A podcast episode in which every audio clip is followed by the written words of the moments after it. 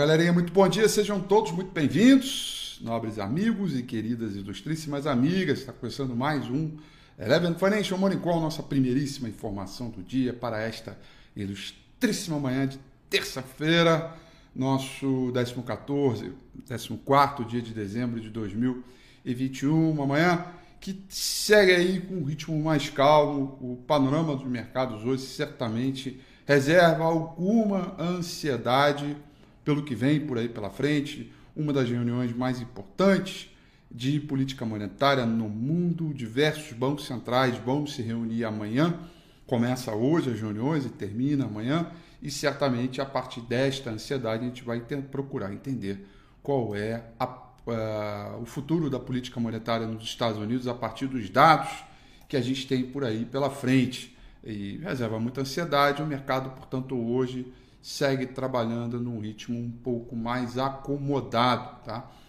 Tóquio fechou em queda de 0,73, Hong Kong em queda de 1,33 e o principal índice na China, o Shanghai Composite, em queda de 0, é, perdi o um número aqui, acho que é 53. Isso, queda de 0,53%. É, o ambiente de negócios hoje reserva aqui um pouco de ansiedade, conforme eu falei.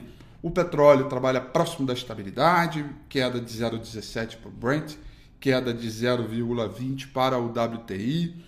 O principal contrato futuro de minério de ferro negociado lá em Dalian, com vencimento para maio do ano que vem, cotação em dólar fechou em queda de 2,62%, é uma queda bem menor do que a forte alta de ontem. De qualquer forma, mostra alguma, um ritmo de desaceleração o dólar index também cai 0,20% e num compasso de repique ali, de recomposição rápida, devido à forte queda dos Treasuries, ontem hoje os Treasuries sobem um pouquinho, é, alta de 1,08 para o de 10 anos e 0,89 para o de 30 anos. Índice VIX também sobe, é, é ontem subiu 10%, né, registrando aí alguma preocupação no mercado e nesse momento pré-mercado subindo 3,5%. O principal contrato futuro do S&P 500 nesse momento caindo 0,24%, Nasdaq futuro caindo 0,59%. O contexto é de cautela. Né? A gente tem aí alguns dados para saírem hoje. Temos aí o PPI, né?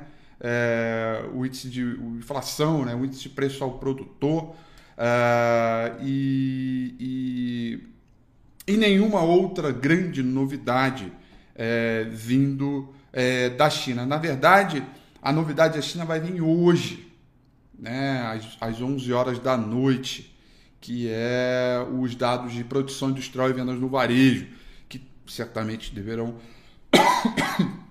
é, contaminar é, os mercados amanhã. Tá? É, os investidores também aguardam mais clareza sobre as ameaças econômicas provocadas pela variante Ômicron. Né? Reino Unido noticiou a primeira morte pela variante Ômicron. A China também relatou o, primeiro, o seu primeiro caso também da nova variante. Então o mercado fica ali entre é, um olho no peixe, outro no gato né, aguardando alguns sinais, procurando algum, algum movimento. É, e com isso a gente tem um sinal de um pouco de tranquilidade. Na verdade, eu acho que não é a palavra correta, a palavra correta, é, na minha opinião, é de cautela é, no mercado global hoje, para esta manhã, esperando né, reuniões, novas informações e, evidentemente, guardando aí a ansiedade para amanhã no encontro de política monetária do Banco Central americano, principalmente. Londres vai subindo 0,47, Paris subindo 0,09, Franco na Alemanha subindo 0,03. Tanto um ritmo aí um pouco é, é, mais calmo diante é, da realidade dos mercados, tá? Galerinha, agenda de hoje, tá? Lembrando, a agenda de amanhã é a mais importante, mas de hoje a gente tem a demanda final do IPP, inflação produtor, 10 horas e 30 minutos da manhã dos Estados Unidos, dado importantíssimo aí para sair, tá? E aí depois de 10 e meia da manhã, o dado mais importante é só a noite, tá? Dado mais importante é só a noite, que são as chamadas vendas no varejo, produção industrial na China, Tá? Hoje a gente tem aí um, um reflexo bacana, mas eu, eu não tenho dúvida que o mercado vai aguardar é, é, os dados para amanhã, a gente vai oscilar um pouco ali tal, pode ser que o mercado antecipe algum movimento. Fiquem de olho nos trailers de 10 anos nos Estados Unidos, porque eles devem conduzir um pouco do humor, tá? É, evidentemente, refletir isso, é, dólar index, refletir isso no próprio contrato futuro do S&P 500, o Nasdaq futuro e por aí vai, tá?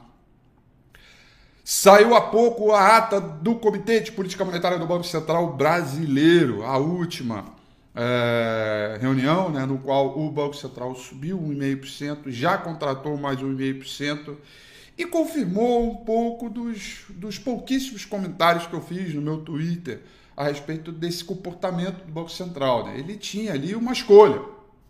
Né? O Banco Central tinha. Ele confirmou isso na fala dele hoje, na, na ata hoje. Ele confirmou uma escolha. Ele disse: olha a partir do momento em que o arcabouço fiscal ele é discutido, você tem um problema sério de ancoragem de expectativas. Então, entre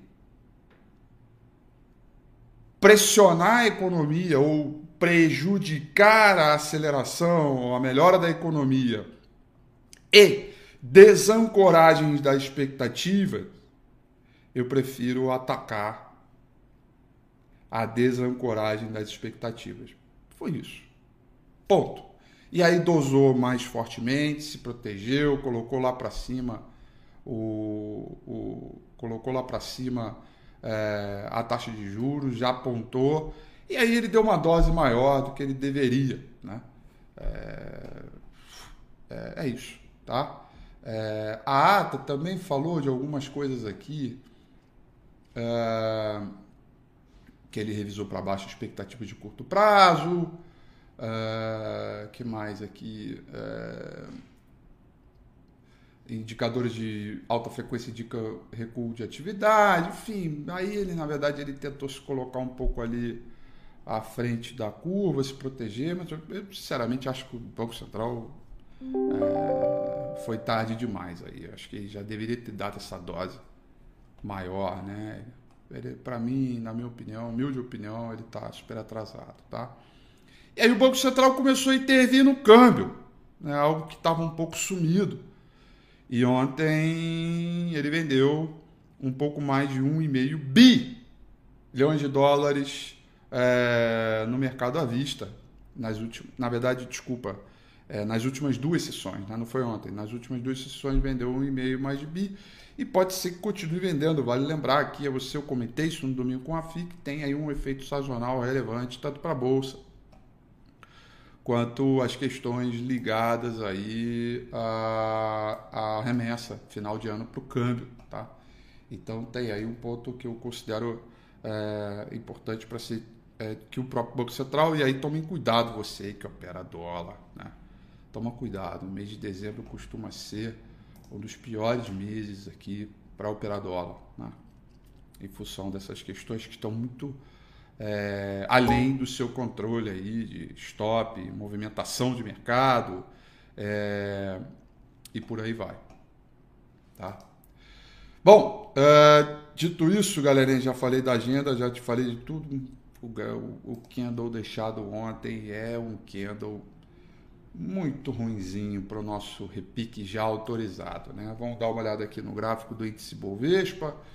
Muito bem, galera. E olha só, né? A gente veio ontem com uma, alguma animação de mercado, procurando aqui é, buscar o rompimento né, do, do 107,200, 108,500. Fomos lá testar a linha superior das bandas de Bollinger e aí largou um candle aqui, nada proveitoso do ponto de vista é, da evolução do repique, né? É, então, um repique já autorizado há bastante tempo, um repique que começou desde os 100 mil pontos, é, ele vem para essa região, ele realmente bota aqui é, é uma água no chope, né? E força novamente a ideia Lembra quando eu comentei com vocês aqui que era uma romper esse último topo, romper essa resistência, esse número de força aqui significa comprometer a tendência de baixa, portanto, incomodar a turma que está vendido, a turma dos pessimistas, tal, dá aquela incomodada, né? Pois é, ontem eles, é, essa turma incomodada se fez presente, né? E aí o It's Bovespa fechou na mínima, largou uma longa, longa sombra superior e deixou esse candle aqui, que é um Shooting Star ou estrela cadente. É um candle é, tipo esse daqui, né? Esse daqui, ó. Deixa eu aumentar aqui um pouco o zoom, tá vendo?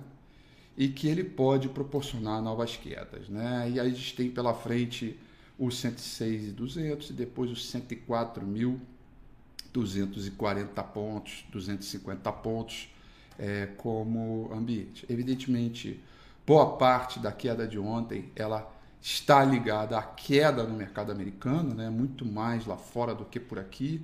É algo que a gente é, precisa entender, né? tem, tem, tem, que, tem, que, tem que compartilhar é, é, desses, desses movimentos. Né?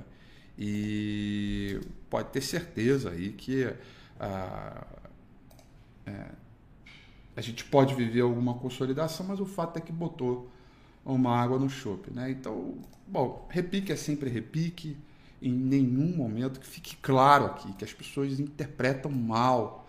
As pessoas interpretam aquilo que elas gostariam que o mercado fizesse para o movimento delas e não simplesmente é, olham da maneira do pragmatismo, né? É, o repique não é reversão, o repique é uma correção dentro de um ambiente em tendência de baixa. Né? Então, para aqueles que vão receber meu relatório hoje, eu digo isso, né? que o mercado continua fazendo o que ele melhor vem fazendo desde os 71 mil pontos, que é cair. É, e os repiques são movimentos raros e que, portanto, você deve operar desapegado ao valor da companhia. E eu opero preço. Né? E opero preço. É, embora algumas indicações de repique continuem. Né? Então é o seguinte: se é o candle de topo, uma confirmação pode fazer com que haja correção. A gente vai testar alguns níveis de média aqui para ver se tem um novo zigue-zague ascendente. Caso contrário, sim, são maiores as chances de buscar esse último fundo aqui zigue-zaguear para baixo, como tem feito aqui durante esse processo, tá bom? Portanto, são essas as informações para o nosso ilustríssimo, glorioso Morning Call de hoje. Eu desejo a vocês uma excelente terça-feira, bons negócios, tudo de bom. Amanhã, dia importante, dia de Fed. Eu volto a mais um Morning Call para a gente poder ficar esperto do que vem por aí pela frente. Um beijo no seu coração, um grande abraço e até amanhã, 8h35. Eu te espero. Tchau.